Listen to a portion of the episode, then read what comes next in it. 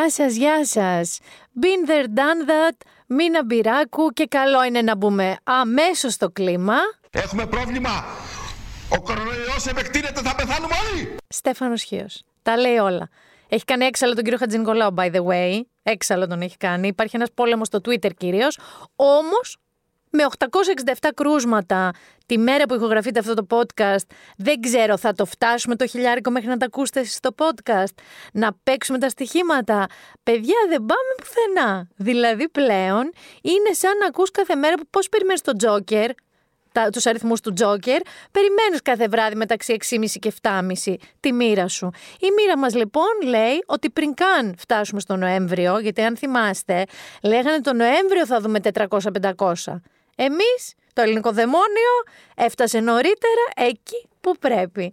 Κόκκινες περιοχές, πολύ βορειά Ελλάδα, έτσι. Αλλά και στην Αθήνα είδα πολύ κέντρο, Κολονάκι, Σύνταγμα, Ομόνια, Πλατεία Βικτωρίας είναι κόκκινες περιοχές, έτσι πολλά τα κρούσματα.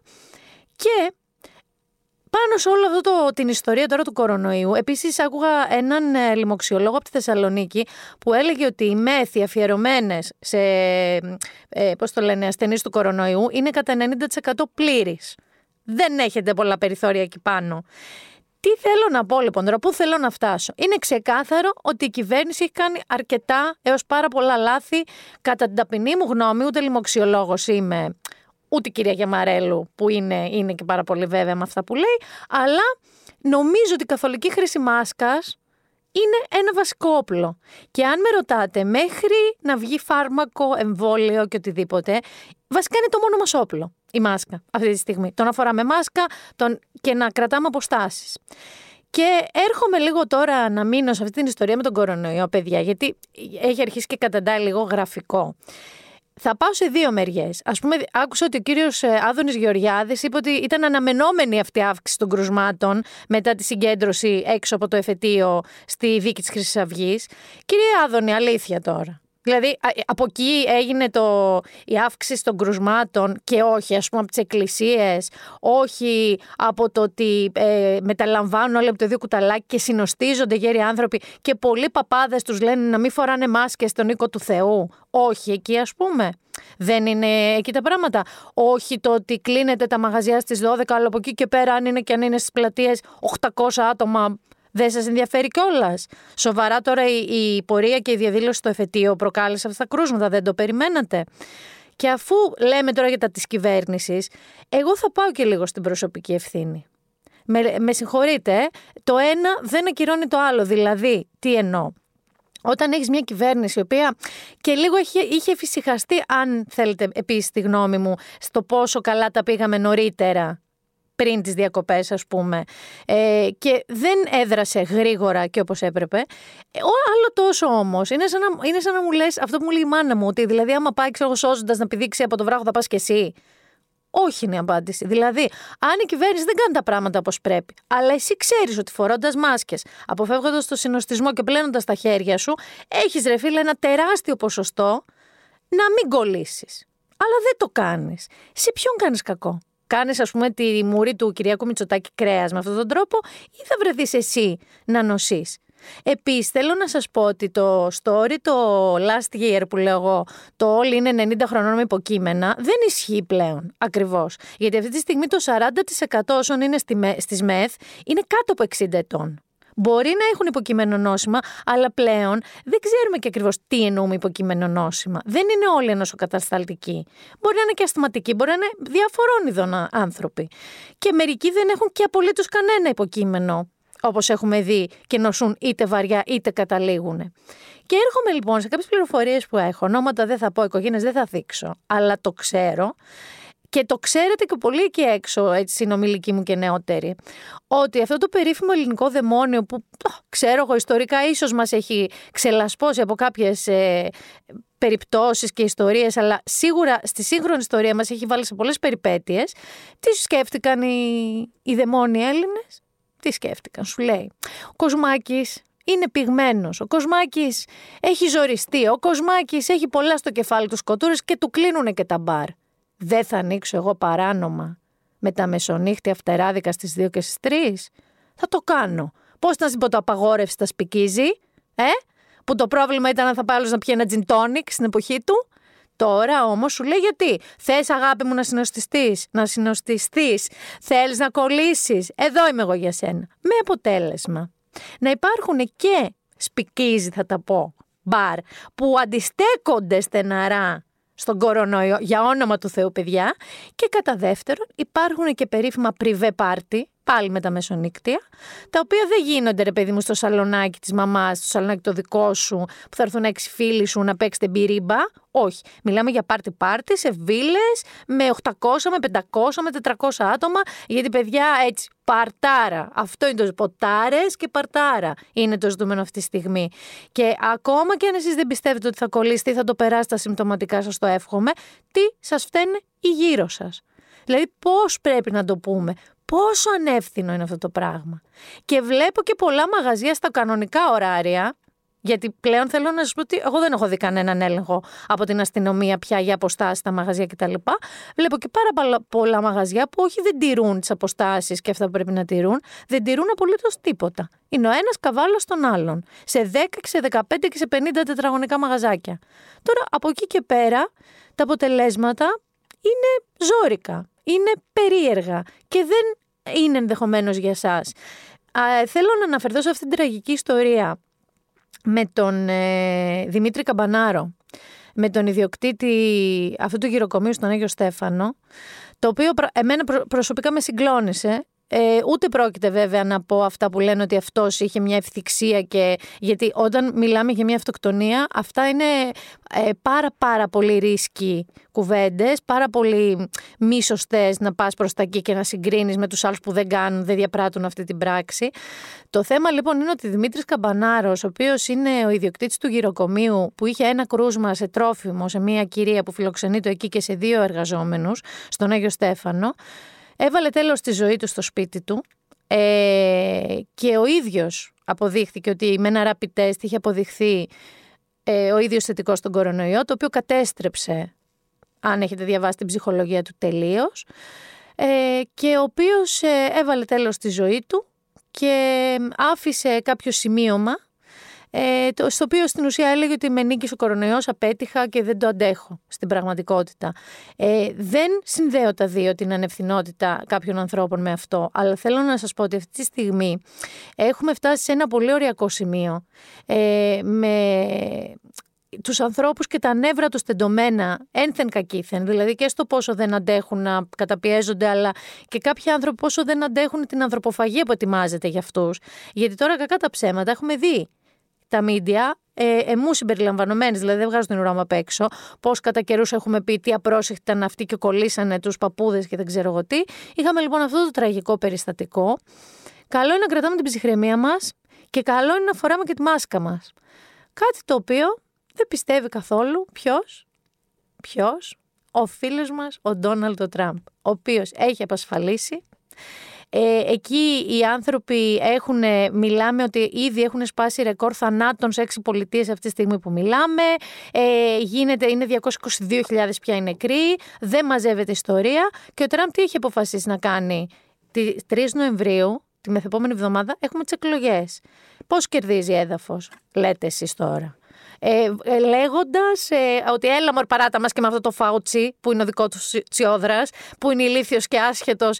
Και επιτέλους τι, ανοίγεις λέει τα κανάλια, όλο COVID, COVID, COVID. Έχουμε βαρεθεί με τον COVID. Αφήστε τους ανθρώπους να ζήσουν. Παιδιά, ο άνθρωπος, εντάξει, ε, ναι, κανονικά. Ε, είναι τίποτα, είναι εκτός. Η Μελάνια που ό, έχουν αναρρώσει και δύο φανταστικά, δεν πήγε σε μια εκδήλωση γιατί είχε ε, έντονο βήχα. Έντονο βήχα. Γιατί ξέρεις, καμιά φορά μόνο δεν περνάει έτσι σε δύο μέρες, λες και έχεις μια μικρανιούλα. Ο οποίος λοιπόν αυτός ε, γενικά ε, αλωνίζει, κάνει συγκεντρώσεις, βρίζει όποιον λέει για τον κορονοϊό να προσέχει, ότι έχει τη ζαλίσει τον κοσμά και αφήσει τον ελεύθερο να ζήσει. Ο Biden έχει απαντήσει με μια καταπληκτική, καταπληκτική καμπάνια, διότι ο Τραμπ είναι και ένα ζου. Είναι ένα ζουζουζού. Δηλαδή, εμφανίζεται στην Άιωβα, στη Φλόριντα και τι τους λέει. Αν δεν βγω μπορεί και να μην ξανάρθω. Αν δεν βγω, ε, να ξέρετε, δεν θα σας συμπαθώ. Μου φάγανε το μπιφτέκι μου. Αν δεν βγω αυτό. Και κάποια στιγμή είχε δηλώσει κιόλας ότι αν δεν βγω γενικά στις εκλογές, μπορεί και να φύγω από τη χώρα. Ο Biden λοιπόν έχει συνθέσει όλες αυτές τις φορές που ο Τραμπ έχει πει αν δεν βγω, αν δεν βγω, και στο τέλος, αν δεν βγω, θα φύγω από τη χώρα. Και καταλήγει προμή με ερωτηματικό, το υπόσχεσαι. Ε, θα δούμε. Τι να σας πω, δηλαδή δεν θα φύγω όμως από Αμερική ακόμα. Διότι έχουμε, δεν θα το κρατήσω για την ώρα της pop κουλτούρας, γιατί δεν θα σας το προτείνω εκεί. Ακούστε τώρα τι έχει γίνει στην Αμερική, ένα ακόμα φανταστικό πράγμα. Ο Ρούντι Τζουλιάνι είναι ένας από τους πιο iconic ε, δημάρχους που έχουν περάσει στη Νέα Υόρκη. Ήταν επί εποχής του με το κάπνισμα που απαγορεύτηκε, με την εγκληματικότητα που το... Είναι λίγο σκληρό καρύδι. Όμως εντωμεταξύ έχει ξεμοραθεί, να σας το πω απλά. Είναι δικηγόρος του Τραμπ και σύμβουλός του και μέχρι που βγήκε η κόρη του, η κόρη του στο Vanity Fair και δήλωσε ότι είμαι η κόρη του Ρούντι Τζουλιάνι και σας λέω να ψηφίσετε τον Biden. Όχι τον Τραμπ. Αλλά δεν είναι αυτό το πρόβλημα. Τι βγαίνει την Κυριακή που μας έρχεται. Βγαίνει στο Amazon Prime, που είναι μια άλλη πλατφόρμα σαν το Netflix. Το, αν έχετε Smart TV, το έχετε, μπορείτε να το κατεβάσετε εκεί. Βγαίνει η συνέχεια του Μπόρατ, την οποία ο Σάσα Μπάρον Κοέν την γύριζε μυστικά τόσο καιρό, γιατί επειδή έχει κάψει το χαρτί του Μπόρατ, ενώ τον ξέρανε πια θα τον αναγνωρίζανε, το έκανε τελείως undercover. Μέσα σε λοιπόν σε αυτή την, ε, στο γύρισμα έχει κάνει το εξής. Έχει υποτίθεται μια 15χρονη κόρη, που την υποδίεται νομίζω μια Ρωσίδα, ε, η οποία εμφανίζεται σαν δημοσιογράφος στο Ρούντι Τζουλιάνι που σας λέω, να του πάρει μια συνέντευξη. Μέσα, λοιπόν στη σειρά, στη, στη σκηνή, τον καλεί σε ένα δωμάτιο ξενοδοχείου, το οποίο όπως καταλαβαίνετε είναι το κάμερες, να του κάνει τη συνέντευξη. Υπάρχει λοιπόν στην ταινία που βγαίνει την Κυριακή στο Amazon Prime, το Borat, δεν θυμάμαι ακριβώς πώς λέγεται, γιατί έχει ένα όνομα, όπως καταλαβαίνετε, ακριβώς ε, για τον. Ε, όπως θα το έκανε ο Σασαμπάρον Κοέν. Λέγεται. Το, το short version είναι Borat ε, Subsequent Movie Film. Όλος ο τίτλος της ταινίας είναι Borat Cultural Learnings of America for Make Benefit Glorious Nation of Kazakhstan. Of Kazakhstan. Ε, ο Borat λοιπόν, ο Ρούντι Τζουλιάνι ξαπλώνει στο κρεβάτι, μη σας τα απολυλογώ, και θυμάστε τον Αλμπάντι στο παντρεμένο με παιδιά που έχουν το χεράκι του και στον καβάλο. Ε, η σκηνή λοιπόν είναι όρθια η κόρη θεωρητικά του Μπόρατ, ξάπλα ο Τζουλιάνι κάτω με το χεράκι εκεί και μπουκάρει ο Μπόρατ μέσα και του φωνάζει Άστιν αυτή είναι πολύ μεγάλη για σένα που υποτίθεται είναι 15χρονη κόρη του, του Μπόρατ. Ε, ο Τζουλιάνι τότε κάποια στιγμή είχε αναφερθεί στο ότι δεν είχε αναφέρει τη σκηνή με το κρεβάτι, είχε αναφέρει ότι δεν τον είχε καταλάβει, όντως. Κάλεσε το security του ξενοδοχείου, δεν είχε καταλάβει την, ο ηθοποιός σας, Μπαρον Κόεν, και τον είχε περιγράψει λίγο ότι ήταν σε ροζ ντυμένος με κάτι γκλίτερ και κάτι τέτοια. Όμως βγήκε λοιπόν η σκηνή, έχει διαρρεύσει και ο Τζουλιάνι λέει ότι είναι ψέματα και τι έκανε, λες εσύ, ξαπλωμένος στο κρεβάτι με το χέρι μέσα στο παντελόνι, ενώ η θεωρητικά δημοσιογράφος στέκεται. Έβαζε μέσα στο πουκαμισό του. Βρεβρώμικο μυαλό.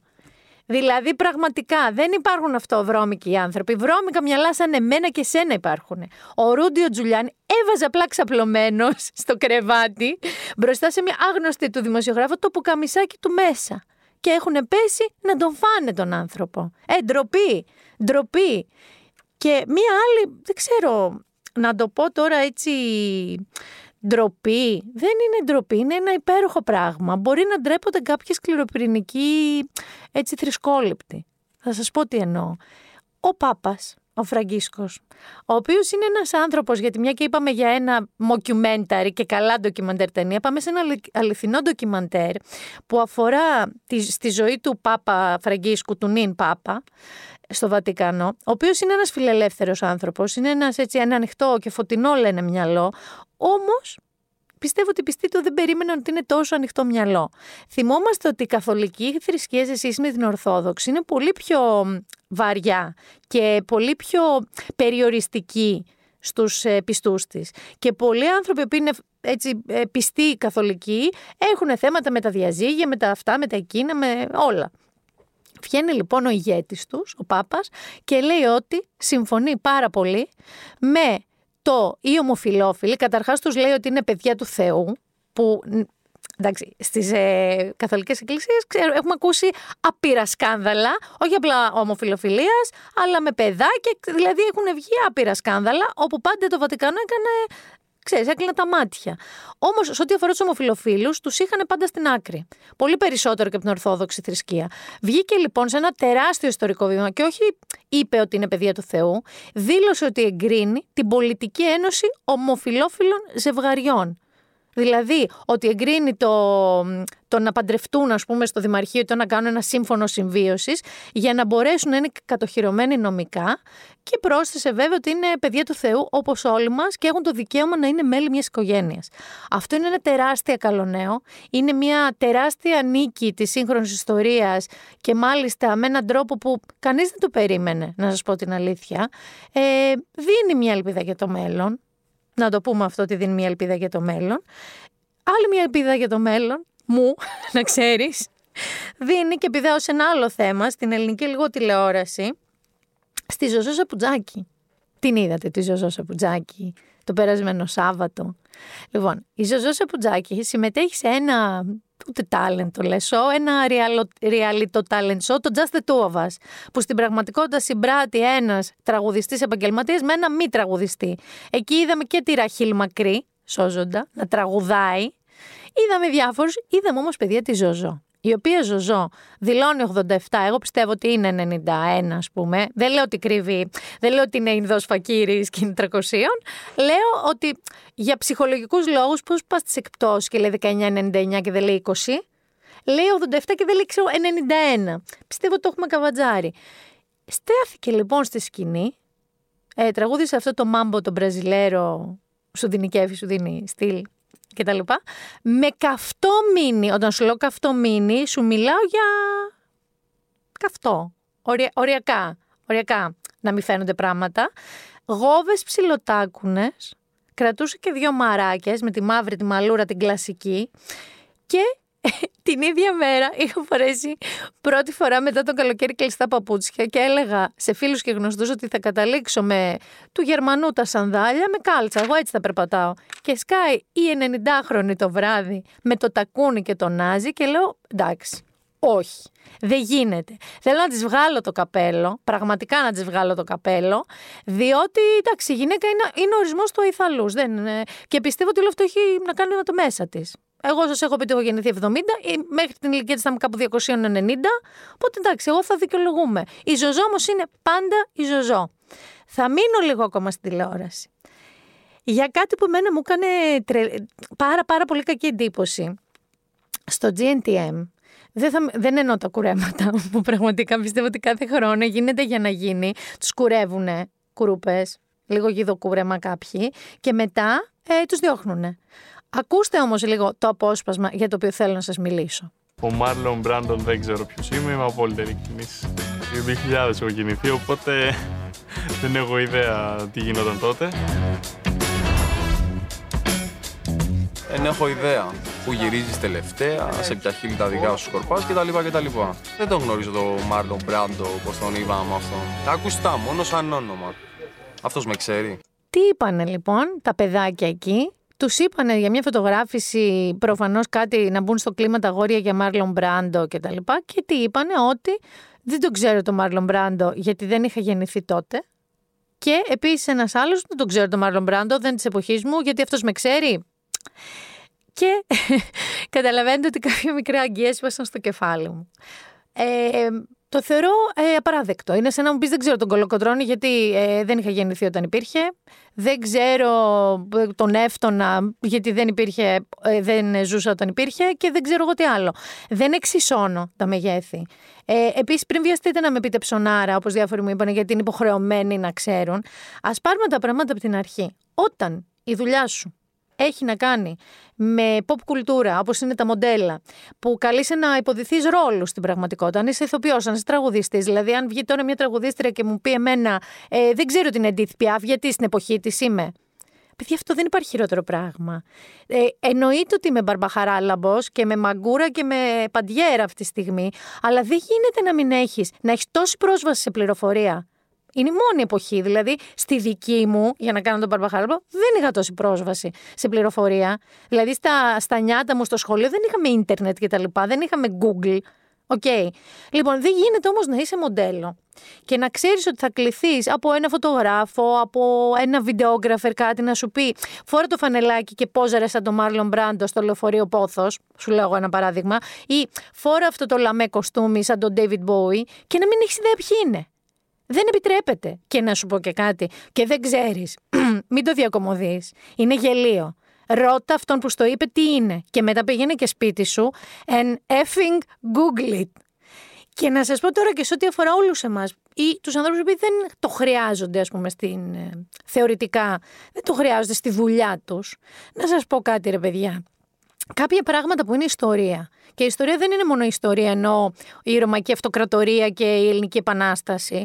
Η ιστορία είναι και η έναρξη του κινηματογράφου, τα κινήματα που τον επηρέασαν, η μουσική, η μουσική από το Σοπέν μέχρι την Αριάννα Γκράντε τώρα. Δηλαδή η τέχνη. Όλα αυτά τα πράγματα δεν είναι απαραίτητο να σας είναι χρήσιμα κάπου, αλλά δημιουργούν το σύνολο της αισθητικής μας. Για παράδειγμα, να σας πω ένα παράδειγμα που λέω εγώ. Μου λένε τι με νοιάζει εμένα η τέχνη; Ξέρω εγώ, είναι καλό να ανοίγεις το μυαλό σου. Και πες ότι μεθαύριο, λοιπόν, θες να πας να πάρεις μια ταπετσαρία, σου λέω ένα παράδειγμα. Εντάξει, θες μια ταπετσαρία. Και την οραματίζει και προσπαθείς να την περιγράψεις. Θα ήθελα να έχει πιτσιλιές, να είναι λίγο έτσι, να μην έχει σαφές σχήμα. Αν π.χ. ξέρεις τον Τζάξον Πόλοκ, σου λέω ένα παράδειγμα, μπορείς να πας να πεις στον άλλον, θα ήθελα κάτι σαν τα έργα του Τάδε. Ή μπορεί να πας να πεις, ας πούμε, Να, εγώ τώρα να πω στο Σώζοντα εδώ που είναι ο βασιλιάς της ηχοληψίας, ρε, εσύ θέλω να βάλω στο podcast μου μία μουσική που να μοιάζει με για να μπορείς να συνεννοηθείς. Ε, είναι καλό να ξέρεις πράγματα τα οποία δεν είναι απολύτως πρακτικά ή στη δουλειά σου και σίγουρα δεν είναι καλό να λες τέτοια πράγματα. Δηλαδή δεν τους είπαν ένα ψαγμένο δευτερότριτο ηθοποιό. Εντάξει, το Μάρλον Μπράντο τους είπανε. Δηλαδή, πραγματικά την άλλη φορά κάτι τους είπε, μου θυμίζεις Imo Goth Cure, τους Cure, και του λέω, ε, δεν ξέρω ποιοι είναι. Και μέχρι και οι κριτές έχουν αρχίσει και τους λένε, Καλά, έχετε ακούσει ποτέ, έχετε δει καμιά ταινία γενικά, ποτέ, τίποτα ειλικρινά, ε, εγώ λίγο ντράπηκα, λίγο ένιωσα άβολα, λίγο ένιωσα ετεροντροπή και σας το λέω και πέστε να με φάτε, αλλά γενικά ειδικά αν είστε νεότεροι, είναι μεγάλη ιστορία να ανοίγετε το μυαλό σας και να το γεμίζετε με γνώσεις, με εικόνες, με αισθητική, με ιστορίες, από κάθε τομέα. Από τις επιστήμες μέχρι τις τέχνες, μέχρι την pop κουλτούρα. Είναι φανταστικό, δηλαδή γιατί άλλο να το κάνουμε το μυαλό μας αν δεν το εκπαιδεύουμε συνέχεια. Και να σταθώ και σε μια άλλη τηλεοπτική στιγμή που καθόλου δεν τράπηκα για αυτή. Για τον Γιώργο Καπουτζίδη, θέλω να πω. Στον Νίκο Χατζηνικολάου. Στο ενώπιος ενωπίω. Το οποίο επίσης είχε γίνει χαμός στο Twitter. Ο Γιώργος Καπουτζίδης, λοιπόν, το σκεφτόμουν από εδώ, το σκεφτόμουν από εκεί. Πέραν του ότι είναι ξεκάθαρα γκέι, πέραν του ότι είναι πολύ ανοιχτά γκέι, ε, δεν έχει βγει ποτέ λάβρος έξαλλος, βγαίνει πάντα με μια φυσικότητα αφοπλιστική που ακόμα κι αν εσύ σαν άνθρωπος αρνείσαι να δεχτείς ότι ένας γκέι μπορεί να ζει με τον σύντροφό του ή με τον άντρα του, όπως είπε και ο Πάπας Φραγκίσκος, το ξαναθυμίζω, στο σπίτι του, ο Γιώργος Καπουτζίδης είναι ένας τόσο ήρεμος, πράος, γλυκός, εξαιρετικά αξιοπρεπής άνθρωπος, αλλά και ταυτόχρονα δεν, πώς να σου πω, no BS, no bullshit, ε, τον, στον οποίο βγάζει το καπέλο. Ο οποίος λοιπόν είπε ότι πέρασε την καραντίνα στην Έγινα με τον τότε σύντροφό του, από τον οποίο έχει χωρίσει, και είπε ότι φυσικά και αν θέλει παιδί θα το αποκτήσει. Μιλάμε για την υιοθεσία παιδιών από ομοφυλόφιλα ζευγάρια, ακόμα και χρειαστεί να φύγει από τη χώρα. Σε γενικές γραμμές, αυτό που παρατήρησα είναι ότι ε, έχει ένα τεράστιο χάρισμα αυτός ο άνθρωπος και μπορεί να μην θέλει να υπομειστεί αυτό το βάρος. Δηλαδή, είναι η ζωή του, είναι αυτός που είναι, λέει την ιστορία του. Ξαφνικά λοιπόν γίνεται λάβαρο και σημαία ε, και φάρος, φωτεινός φάρος για κάποιους, για να λένε ότι να υπάρχει μια ελπίδα να μπορέσουμε να ακουστούμε, να μπορέσουν η κοινωνία ελληνική, η μεγαλύτερη σε ηλικία να δεχτούν κάποια πράγματα. Ε, δεν ξέρω αν το θέλει ο Γιώργος Καπουτζής αυτό το ρόλο, αλλά Γιώργο μου να ξέρεις τον έχεις και δίνεις τρομερή ελπίδα εκεί έξω και σε παιδιά τα οποία μπορεί να ταλαιπωρούνται για τις επιλογές τους, για τις προτιμήσεις τους, για τον τρόπο ζωής τους. Ε, και ήθελα να σας πω ότι ήταν μια πολύ φωτεινή της ελληνικής, στιγμή της ελληνικής τηλεόρασης συνέντευξη αυτή του Γιώργου Καπουτζίδη και γενικά κάθε παρουσία του Γιώργου Καπουτζίδη στα μίντια είναι μια καλή στιγμή των μίντια. Ο άνθρωπος αυτός έχει καταπληκτική ε, οικειό, εξοικείωση με το λόγο, με την εκφορά λόγου, με το πώς αφηγείται την ιστορία του. Έχει ένα τεράστιο ταλέντο και είναι ένας πραγματικά άνθρωπος πρότυπος στην ελληνική τηλεόραση και στα ελληνικά media. Και μια και λέω ελληνικά media και showbiz και τα λοιπά, θα σας βάλω να ακούσετε κάτι πάρα πολύ πειραματικό λίγο τώρα, σώστα δεν είσαι προετοιμασμένος γι' αυτό. Ε, είναι μια γυναίκα η οποία έχει τραγουδήσει το «Σ' αγαπάει όπως εγώ». Ποια λέω; Την Κατερίνα Στανίση. Τι περιμένεις να ακούσεις από την Κατερίνα Στανίση. Τα πάντα. Και καλά κάνεις. Γιατί έχει κάνει μια συγκλονιστική σύμπραξη με Λένα Πλάτωνος, βεβαίως, σε στίχους Μυρτούς Κοντοβά, σε ένα καταπληκτικό κομμάτι, το οποίο λέγεται Ανθρωποφάγη. Είναι σαν ποίηση. Έχει κάποιες στιγμές που εγώ προσωπικά βρίσκω μέχρι και σπαρακτικές, γιατί είναι θέμα του στίχου, που είναι σαν ποίημα. Η εκφορά της Κατερίνας Τανίση είναι η εκφορά της Κατερίνας Τανίση. Η μουσική της Λένας Πλάτωνος είναι η μουσική της Λένας Πλάτωνος. Και αν όλο αυτό σας ακούγεται σαν ένα τι στην ευχή μπορεί να ακούσουμε. Πάμε να ακούσουμε ένα μικρό απόσπασμα και ψάξτε το στο YouTube να το βρείτε. Λέγεται «Η Ανθρωποφάγη». Μια μέρα θα κοιτάζεις γύρω. Θα λες πως κάτι σου θυμίζει. Αυτή η παγωμένη στέπα που ο αέρας τη θερίζει.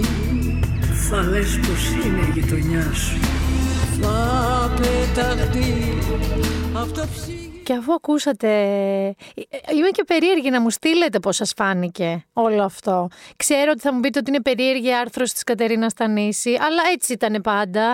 Αλλά θέλω λίγο να μου πείτε πώς σας ακούγονται αυτοί πάρα πολύ δυνατοί στίχοι με την Κατερίνα Στανίση, την αναγνωρίσιμη, με τη μουσική της Πλάτωνος. Γενικά μου φάνηκε πολύ ενδιαφέρον, αλλά θα ήθελα να μου στείλετε στα social media ή όπου θέλετε τη γνώμη σας. Και λίγο πριν υποδεχτώ την καλεσμένη μας. Σας έχω αφήσει αυτή τη φορά το καλύτερο για το τέλος. Γιατί είναι, δεν είμαστε μια ζωντανή εκπομπή, αλλά θα μπορούσα να το πω. Είμαστε μια ζωνταν, ένα ζωντανό podcast και εξελίξεις τρέχουν όση ώρα εμείς ηχογραφούμε. Πράγμα που σημαίνει τι; Ότι τα καλά νέα έρχονται από τη δίκη για τη Χρυσή Αυγή, όπου ε, γι' αυτό δεν τρελάθηκα που δεν σχολίασα νωρίτερα την φανταστική κυρία Αδαμαντία Οικονόμου, η οποία εντάξει, δηλαδή πραγματικά ε, έδωσε αναστολή, πρώτη αναστολή για το λαγό που δεν τη ζήτησε. Δηλαδή, αυτό, αν δεν σας λέει κάτι, εμένα μου λέει. Και όλους πλην του ρουπακιά, όλους, ε, είπε να βγουν οι άνθρωποι έξω να, βρουν, να βγουν. Κάποιοι έχουν εκτίσει και τις ποινές τους. Κυρία Αδαμαντία μας, εντάξει, όλοι ξέρουμε ότι κάποια στιγμή, κάποια στιγμή στο μέλλον μας, στα γεράματά μας, κάπως έχει καταγραφεί σε ποια πλευρά της ιστορίας ήμασταν. Σε πολύ σημαντικές στιγμές της ζωής μας. Εσείς μαντέψτε τέρμα λάθος. Πιο λάθος δεν έχει. Όμως στην ίδια ιστορία υπάρχει συνύπαρξη του καλού και του κακού, διότι η πρόεδρος του δικαστήριου, κυρία Λεπενιώτη, της είπε: Έλα πάνε πιο εκεί, κούκλα μου τώρα. Έλα πάνε πιο εκεί που θα μας πεις εσύ. Με αποτέλεσμα, σχεδόν όλοι, έτσι, οι βασικοί που θέλουμε να δούμε με βραχιολάκια, είναι με βραχιολάκια. Δηλαδή, Μιχαλολιάκος, Κασιδιάρης, Λαγός, Γερμενής, ο περίφημος Κεάδας που είπε ε, «Είμαι αθώος», λέγεσαι Κεάδας, ξέρω εγώ πόσο αθώος. Λοιπόν, Επομένως, έχουμε ότι θα μπουν στη φυλακή. Κανονικά. Νομίζω ότι ο, τώρα, αυτή τη στιγμή που μιλάμε, είναι και στη Γαδά ήδη ο Μιχαλολιάκος, ο οποίος φυσικά βγαίνοντας από το σπίτι του είπε ότι τον πολεμάμε για τις ιδέες του. Κύριε Μιχαλολιάκο, δεν σας πολεμάμε για τις ιδέες σας, που και αυτές χάλια είναι. Ε, σας πολεμάμε για την εφαρμογή των ιδεών σας, κυρίως στα πλευρά Αιγυπτίων, ε, στα στομάχια ε, Πακιστανών, ε, στο σώμα του Παύλου Φίσα, στα πνευμόνια και την καρδιά του Παύλου Φίσα. Εκεί έχουμε το πρόβλημα, όχι με τις ιδέες σας. Λίγο με την εφαρμογούλα της ε, των ιδεών σας. Ε, είναι τα πολύ καλά νέα αυτής της εβδομάδας. Τελικά της κυρίας ε, Αδαμαντίας δεν της πέρασε. Πέρασε της κυρίας Λεπενιώτη. Η Μάγδα Φίσα ήταν εκεί σήμερα. Δήλωσε πάρα πολύ ικανοποιημένη με το αποτέλεσμα και είπε κάτι με το οποίο και θα σταματήσω την μπαρλάτα μου για σήμερα. Είπε φεύγοντας, είπε μία δίκαιη δίκη για τον Ζακ. Γιατί η αλήθεια είναι ότι είχαμε και τη δίκη για το Ζακ εχθές, όμως αναβλήθηκε νομίζω κάτι και με κορονοϊούς και τα λοιπά για Νοέμβριο και αρχές Νοεμβρίου. Θέλω λίγο και να σταθώ στη στέγη γραμμάτων και τεχνών, η οποία ξεκίνησε λίγο με την ιστορία με τους Ναζί όταν έβαλε στην πρόσωψή της το «Δεν είναι αθώοι», φωτεινό, μεγάλο, να το βλέπουν όλοι όσοι ανεβοκατεβαίνουν σε συγκρού. Ε, και πολλοί τότε την κράξαν ότι το κάνει για πολιτική, ξέρεις, για να κερδίσει η ίδια, ας πούμε, followers στο νεανικό κοινό, ότι πάει όπου φυσάει ο άνεμος και κοινή γνώμη. Θέλετε να είναι και έτσι. Γιατί τώρα ανέβασε το Ζακ. Έχει ανεβάσει το Justice for Zach. Ε, θέλετε να είναι και έτσι, θέλετε να είναι και marketing trick. Εγώ ξέρετε τι βλέπω σε αυτό που άκουσα ότι τρίζουν τα κόκαλα του Ονάση, έχουν ανέβει φωτογραφίες του Ονάση. Ο Ονάση θέλει να σας πω ότι δεν... Το, τέτοιου βεληνικούς ε, επιχειρηματίες δεν έχουν ακριβώς πολιτικές πεπιθήσεις. Είναι κάπως με τη ροή του κόσμου, με τη ροή των πραγμάτων, με ό,τι συμβαίνει τι επιχειρήσεις του. Πάντως δεν νομίζω να τρίζουν και τα κοκαλά του επειδή γίνεται κάτι σωστό. Αυτό λοιπόν που θέλω να πω είναι ότι ακόμα και αν είναι marketing trick, όπως λέτε, είναι για καλό. Δίνει ένα στίγμα. Παρασύρει, συμπαρασύρει τον κόσμο. Σε κάνει να νιώθεις ότι κάπως η πόλη η πόλη, γιατί είναι ένα μεγάλο κτίριο της πόλης που το βλέπουμε όλοι. Είναι προς τη σωστή κατεύθυνση. Αυτό που θέλω εγώ να πω πριν υποδεχτώ την καλεσμένη μου είναι ότι με τη Χρυσή Αυγή θεωρώ ότι ήταν λίγο πιο εύκολη η συσπήρωση του κόσμου απέναντι σε αυτό. Μακάρι να βγω ψεύτρα, αλλά έχω την ε, υποψία ότι στην περίπτωση της δίκης της δολοφονίας του Ζάκ Κωστόπουλου, δεν θα είμαστε τόσο συσπηρωμένοι και θα ακούσουμε πολλά και ακραία. Ήδη ακούμε από διάφορα μίντια. Ήδη ακούμε από διάφορα μίντια. Και θέλω να σας πω και κάτι άλλο.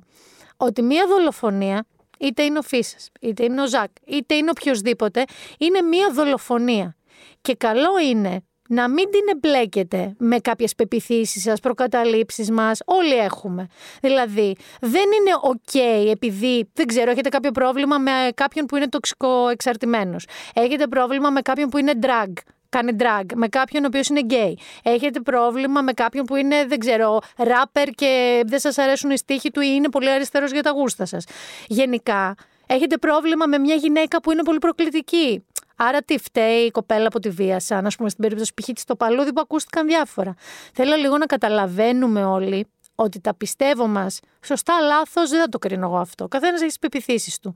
Από το να δικαιολογείται δολοφονίες ή βιοπραγίες απέναντι σε πρόσωπα είναι δύο διαφορετικά πράγματα. Και επειδή είστε οι ίδιοι που πιθανότατα λέτε για τις χώρες του βαθύ, που το Ισλάμ είναι βαθύ και κρατεό, σαν να λέμε Σαουδική Αραβία, ότι αυτοί είναι, δεν έχουν ιδέα από ανθρώπινα δικαιώματα και κόβουν π.χ. τα χέρια στους κλέφτες, ότι όταν εσείς δικαιολογείτε μία τόσο βίαιη πράξη όσο μια δολοφονία, γιατί ο νεκρός εντάξει μωρέ, δεν συμφωνούσατε με αυτό που είναι, δεν σας διακρίνει σε τίποτα από αυτούς που στυλιτεύετε. Αυτό που λέω είναι ότι κρατήστε τα πιστεύω σας από τα γεγονότα ξεχωριστά, τίποτα άλλο. Και με αυτό θέλω να καλέσω εδώ μέσα στο στούντιο ένα κορίτσι το οποίο είναι πάρα πολύ μαχήτρια, πάρα πολύ υπέρ των ανθρωπίνων δικαιωμάτων, πάρα πολύ σωστή μεριά της ιστορίας, αλλά δεν έρχεται εδώ γι' αυτό. Είναι η Μαριλού Παντάκη, κατά κόσμον, Madame Ginger, μία, θα την πω, food blogger, με την έννοια ότι και μαγειρεύει και χρυσοχέρα είναι και φανταστικές συνταγές δημιουργεί, αλλά ξέρει και τα καλύτερα κρυμμένα μυστικά φαγητού στην πόλη. Και έβγαλε το πρώτο της βιβλίο μαγειρικής. Το περίφημο The Cookbook γραμμένο στα ελληνικά. Πάμε να την υποδεχτούμε και θα τα πούμε μαζί.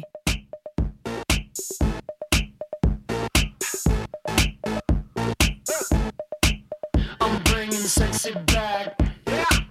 The mother boys don't know how to act. Yeah. I think it's special what's behind your back. Yeah. So turn around and I'll pick up the slack. Yeah. Take up to the bridge. Dirty.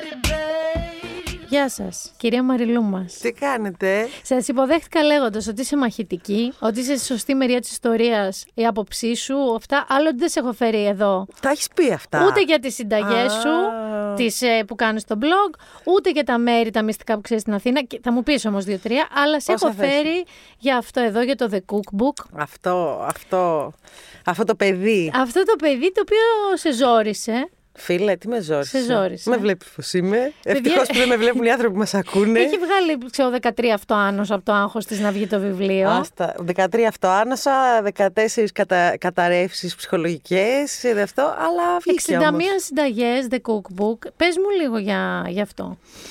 Λοιπόν, το The Cookbook είναι. Ε, τι να σου πρώτα πω. Κοίτα, θα σου πω κάτι που συζητάμε με τον ψυχολόγο μου πάρα πολύ. Είναι το παιδί μου καταρχήν. Ε, το χειροπιαστό παιδί μου. Γιατί όλα τα άλλα παιδιά μου τα βλέπω σε οθόνες για δευτερόλεπτα και μετά φεύγουν, εξαφανίζονται. Σωστό. Αυτό είναι το χειροπιαστό παιδί μου και όπως κάθε μάνα το λατρεύω και λίγο το μισό.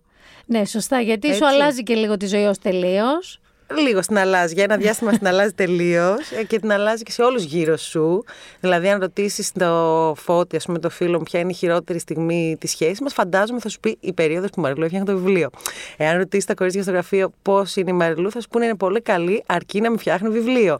Γενικά ήταν μια περίοδος Ήταν χάλια. ζόρικο. Ήταν όμως κάτσε ρε, εσύ και μέσα σε κορονοϊό. Βέβαια. Δεν τον είχατε υπολογίσει. Δεν τον είχαμε υπολογίσει. Μετά έσκασε Βοήθησε καλοκαίρι. Βοήθησε και ναι και όχι. Γιατί νομίζω ότι το έφτιαχνες και την πρώτη περίοδο κορονοϊού του με το βαρύ εγκλισμό, Ναι, με το ναι. μεγάλο φόβο. Έτσι. Δεν μου λες κάτι τώρα. Μια πορεία που είχα. Ε, είσαι ένα κορίτσι της digital εποχής. Είσαι ένα κορίτσι που η αρχή του έγινε digital. Ναι. Έτσι, μιλάμε για Instagram, μιλάμε για Instagram stories, για blog, για βίντεο, ή like a local και όλα αυτά. Πώς γίνεται και κάνεις μια γρήγορη, γρήγορη, γρήγορη επιστροφή στην old school εκδοχή του, ο, μαγειρι- του μαγειρικού βιβλίου; Κοίτα, θα σου πω τώρα. Καταρχήν, η πρόταση για βιβλίο είχα και νωρίτερα. Και πολύ νωρίτερα. Δηλαδή, υπήρχαν άλλες δύο στιγμές της ζωής μου που παραλίγο να κάνω ένα βιβλίο, αλλά δ- θεωρούσα ότι δεν ήμουν έτοιμη.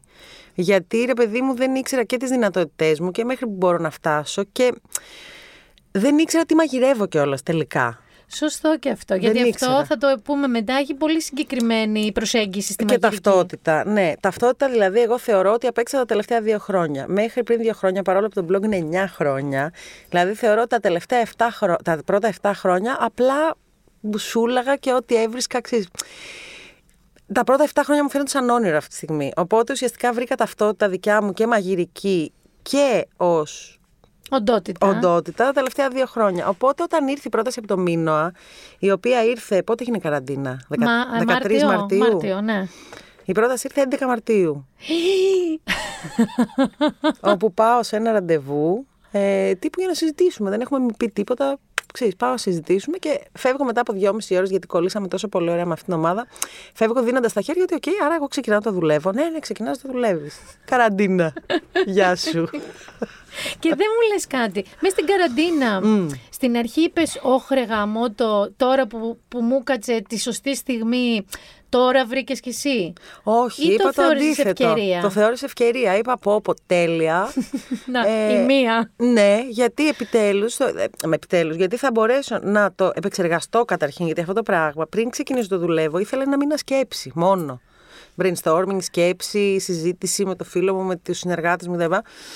Οπότε σκεφτόμουν συνέχεια και τρύπαρα και έλεγα, ξέρεις τι, μακάρι να κρατήσει καραντίνα λίγο παραπάνω να ασχολούμαι με το βιβλίο μου. Γιατί ξέρω ότι τη στιγμή που θα βγω από την καραντίνα θα αρχίσουν πάλι τα χιλιάδες τρεχοβόλεμα. τηλέφωνα, τα email, τα... ρρρρρρ. Οπότε είχα δύο μήνες καθαρούς στη διάθεσή μου να ασχολούμαι με το μωρό μου. Και για πες μου λοιπόν τώρα για το μωρό σου που περιέχει την ε, ξεκάθαρη ταυτότητά σου για τώρα. Γιατί ταυτότητα Για είναι για τώρα. να Ναι, αλλάζουν. ναι, ναι. Ποια είναι αυτή; Η ταυτότητά ναι, μου. τι, τι είσαι εσύ; Μμμ. Κοίτα, αχ, θα σε σκοτώσω, δεν ξέρω. Α πάμε από τα βασικά. Είσαι ένας άνθρωπος ο οποίος είσαι vegetarian ή vegan εδώ και Είμαι πόσο vegetarian. καιρό. Είσαι vegetarian Είμαι εδώ και vegetarian. πόσο καιρό; Δήλωνα πεσκατέριαν τον πρώτο χρόνο γιατί έτρωγα και ψάρια και τέτοια. Vegetarian, vegetarian είμαι κάνα χρόνο. ας πούμε. Δηλαδή σύνολο δύο, ας πούμε. Στο Ωραία. πάρουμε δύο χρόνια. Δεν μου λες τώρα κάτι. Αυτό εσύ το κάνεις και για ηθικούς λόγους, ενώ απέναντι και στην περιβαλλοντική ε, συντήρηση του Ακριβώς. οικοσυστήματός μας, ενδεχομένως και από φιλοζωία, για τον τρόπο που Φουλ, καταναλώνουν τα περισσότερο ζώα. κιόλας. Και για υγεία. Και για υγεία. Το έχεις ψάξει και ξέρω γιατί πολλές φορές δίνει συμβουλές Ναι. πάνω σε αυτό. Και Ε, το έχω δει πλέον κιόλας στο σώμα μου. Ακριβώς.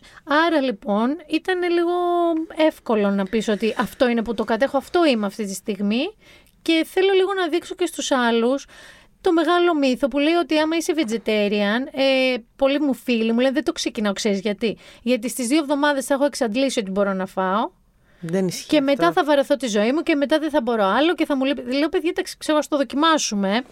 Όχι, όχι, δεν ισχύει αυτό καθόλου. Αυτό το βιβλίο το αποδεικνύει, το ξεφίλησα. Το αποδεικνύει, θα δεις ρε παιδί μου ότι έχει απ' όλα. Έχει και ελληνική κουζίνα, έχει και ξένη κουζίνα, έχει και βασικές συνταγές. Ε, και το κόλπο που έχω κάνει με το βιβλίο είναι ότι όλα αυτά μπορείς να τα συνδυάσεις. Δηλαδή, αν συνδυάσεις τη συνταγή της σελίδας 24 με τη συνταγή της σελίδας 64, είναι μια τελείως καινούργια συνταγή που μπορείς να... Αλήθεια. Οπότε μιλάμε ουσιαστικά για εκατοντάδες καινούργιες συνταγές και όχι 61 Άρα τελικά. μπορεί να συνδυάσει συνταγές με συνταγές, ρε εσύ. Ναι, γιατί έχει ένα κεφάλαιο που λέγεται Οι βασικές. και είναι όντως οι βασικές συνταγές, τις οποίες. Δηλαδή, αν πάρεις μία βασική συνταγή πουρέ και μία βασική συνταγή κιμά, φτιάχνεις ένα shepherd's pie. Αν πάρει, τα οποία όλα αυτά στα λέω στο τέλος, στο τελευταίο κεφάλαιο, που έχει ένα, είναι ένα κεφάλαιο συνδυασ, όπου συνδυάζω είτε πιάτα είτε φτιάχνω μενού. Α, είναι πάρα πολύ Αναπερίσταση. ωραίο αυτό. Είναι πάρα πολύ ωραίο αυτό που λες. Δεν είναι κλασικό. Εγώ θέλω να σου πω ότι ανήκω στην κατηγορία των ανθρώπων που πιο εύκολα έχω δίπλα μου το βιβλίο που θα έχει και λίγα λαδάκια που θα μου έχουν πεταχτεί Έτσι. και λίγη ντομάτα σάλτσα. Ε, παρά αυτό με το βίντεο που ενώ έχεις τα χέρια σου Ναι. βουτυγμένα, δεν ξέρω, σε μπεσαμέλ, πρέπει να πατήσεις pause. Play, pause, Play, ε, να play. πας πίσω. Αυτό. Δηλαδή, εγώ είμαι της παλιάς σχολής. Θέλω να έχω το βιβλίο, το κοιτάω, κόβω. Το κοιτάω, τρίβω. Κοίτα, επαναρχόμαστε λίγο στην πρώτη σου ερώτηση. Πώς είναι να είσαι από digital print. Δεν θέλω να υποτιμήσω τη δουλειά μου, γιατί εγώ digital θα συνεχίσω να είμαι. Εκεί Ναι. μεγαλώνω, ας πούμε, εκείνη η ομάδα μου. Αλλά ρε φίλε, είναι διαφορετικό. Εμένα θα μου το πεις που ακόμα αντιστέκομαι στεναρά στα e-books. Είναι διαφορετικό. Είναι διαφορετικό και να μαγειρεύεις με βιβλίο και να κρατήσεις πάνω τις σημειώσεις σου. Καταρχήν, ρε παιδί μου, το ίντερνετ είναι τόσο big, τόσο huge και τόσο, τόσο πολλές συνταγές πλέον, όπου, όπου και να δεις κάτι μπορεί να το ξεχάσεις σε τρία δευτερόλεπτα. Ναι, ισχύει. Και bookmark, book- bookmark, και bookmark, Bookmark. να το βάλεις, θα το ξεχάσει. Ενώ το βιβλιαράκι σου είναι εκεί, είναι Ναι. στον πάγκο της κουζίνας, είναι μέσα, έχεις βάλει τα post σου, έχεις βάλει τις σημειώσεις σου. έχεις Επίσης, κάνει- μπορείς να βγάλεις ένα πρόγραμμα. Δηλαδή, αυτό που μου λες ότι έχεις τις βασικές συνταγές. Εάν είσαι κάποιος αρκετά αρχάριος, π.χ. εγώ δεν είμαι καμιά έμπειρη στην κουζίνα, μπορώ να ξεκινήσω από τα βασικά Βέβαια. και να εξελιχθώ σταδιακά. Δηλαδή, Ναι, ναι. όντως υπάρχουν πολύ βασικά πράγματα που δεν ξέρω να τα κάνω καλά. Ξέρω όπως φαντάζομαι ή όπως κάποιος μου έχει πει ή όπως η μάνα μου. Δεν λες μέσα με το μάτι, έτσι δεν είναι; Όχι, παιδί μου, Δηλαδή δεν λες κανένα σε μάτι. κάποια Θα ποσότητα με το τρελαθώ. μάτι Όχι, θα και τρελαθώ. δοκιμάστε το για να δείτε το αλάτι. Όχι. Εντάξει, ευχαριστώ. Λέω δοκιμάστε το αλάτι για να το διορθώσετε στα γούστα σας όμως. Άλλο είναι αυτό. αυτό. είναι άλλο. Γιατί η μαμά μου είμαι σε πάνε πανικό της, λέω κοχλάζει τι να κάνω. Μου λέει με το μάτι. Μαμά της λέει το δικό Δεν μάτι δεν, γίνεται με το δεν μάτι, το έχουμε. παιδιά, δεν γίνεται. Όχι, είναι ένα βιβλίο βια- φτιαγμένο για αρχάριους που όμως γουστάρουν να τρώνε καλά. Δεν θέλουν να φάνε Μ' αρέσει αυτό. βρασμένα μακαρόνια με τυρί. Θέλουν να αρέσει φάνε αυτό. καλά, αλλά δεν έχουν ιδέα και είναι έτσι γραμμένο και δομημένο ώστε και οι πιο ακαμάτρα καμάτες να μπορούν όντως να μαγειρέψουν. Ναι. Δεν μου λες κάτι τώρα που είπες ε, για κάποιος που είναι αρχάριος αλλά θέλει να φάει καλά. Υπάρχει μια θεωρία που- με την οποία εγώ διαφωνώ κάθετα. Συνωμοσίας. Όχι, θα σου πω. Που λέει ότι για να, για να ξ- μπορέσεις να μάθεις να τρως καλά Ωραία. πρέπει να ξέρεις να μαγειρεύεις. Εγώ προσωπικά δεν ξέρω να μαγειρεύω. Δηλαδή δεν είμαι άσχετη, αλλά δεν ξέρω. Εντάξει. Αν με ρωτήσει να ξέρω να τρώω καλά, η απάντηση είναι. Είναι Ω ναι. ναι. Ω ναι. Μμμ, Εσύ ποια γνώμη είσαι σε αυτό το πράγμα; Μωρέ, νομίζω αυτό θα βοηθούσε μόνο σε επαγγελματικό επίπεδο. Δεν νομίζω να βοηθούσε σε κάποιο άλλο. Δηλαδή, νομίζω ότι η σωστή ρίση είναι για να κρίνεις το φαγητό σωστά, πρέπει να ξέρεις να μαγειρεύεις. Δηλαδή, για μένα ένας κριτικός γεύσης δεν θα μπορούσε να μην ξέρει, να μην έχει ιδέα να μαγειρεύει από τεχνικές κτλ. Αλλά τώρα εντάξει. Σωστό είναι αυτό που λες. Για έναν μέσο άνθρωπο ο οποίος μπορεί να έχει ένα κριτήριο, που δεν είναι και καθαρά υποκειμενικό, γιατί νομίζω ότι με την εξάσκηση, δηλαδή άμα φας ε, 20 ιταλικά εστιατόρια, Ακριβώς. ε, ακολουθώντας και κριτικές και ε, ανακαλύπτοντας, μπορείς να έχεις π.χ. για την τέλεια καρμπονάρα με Ναι, ναι, ναι. guanciale ή όχι. Βέβαια, βέβαια. Ενώ μπορείς να το ανακαλύψεις. Υπάρχουν λοιπόν κάποιοι λαοί οι οποίοι το έχουν στην κουλτούρα τους. Δηλαδή, Το φαγητό, το, ναι. φαγητό, το μαγειρεμα όχι το φαγητό. Δηλαδή, Έλληνες, οκ, Νότιοι Ιταλοί, Ισπανοί, Πορτογάλοι, Λατινική Άραβες, Αμερική, πολύ. Άραβες. Η εικόνα των παιδιών της πλειοψηφίας είναι η μαμά, η γιαγιά στην κουζίνα να μαγειρεύουν όχι ένα, δύο και τρία και πέντε Ναι, φαγητά. ναι, ναι, ναι. Ε, και μάλιστα, εγώ τώρα κλασικά οι μαμάδες, άμα πας και τη πεις εσύ μανούλα πεινάω, έχεις πάει να τη δει, σου λέει Παιδί μου, περίμενε να σου ξεπετάξω κάτι και βγαίνει. Ένα παστίτσιο, ντολμαδάκια, Έτσι, σε μισή μια ώρα. Σπανακόπιτα. τα- που εσύ μετά πας σπίτι για να φτιάξεις το ένα και παλεύεις δύο μέρες με κατσαρόλια, λάθη κτλ.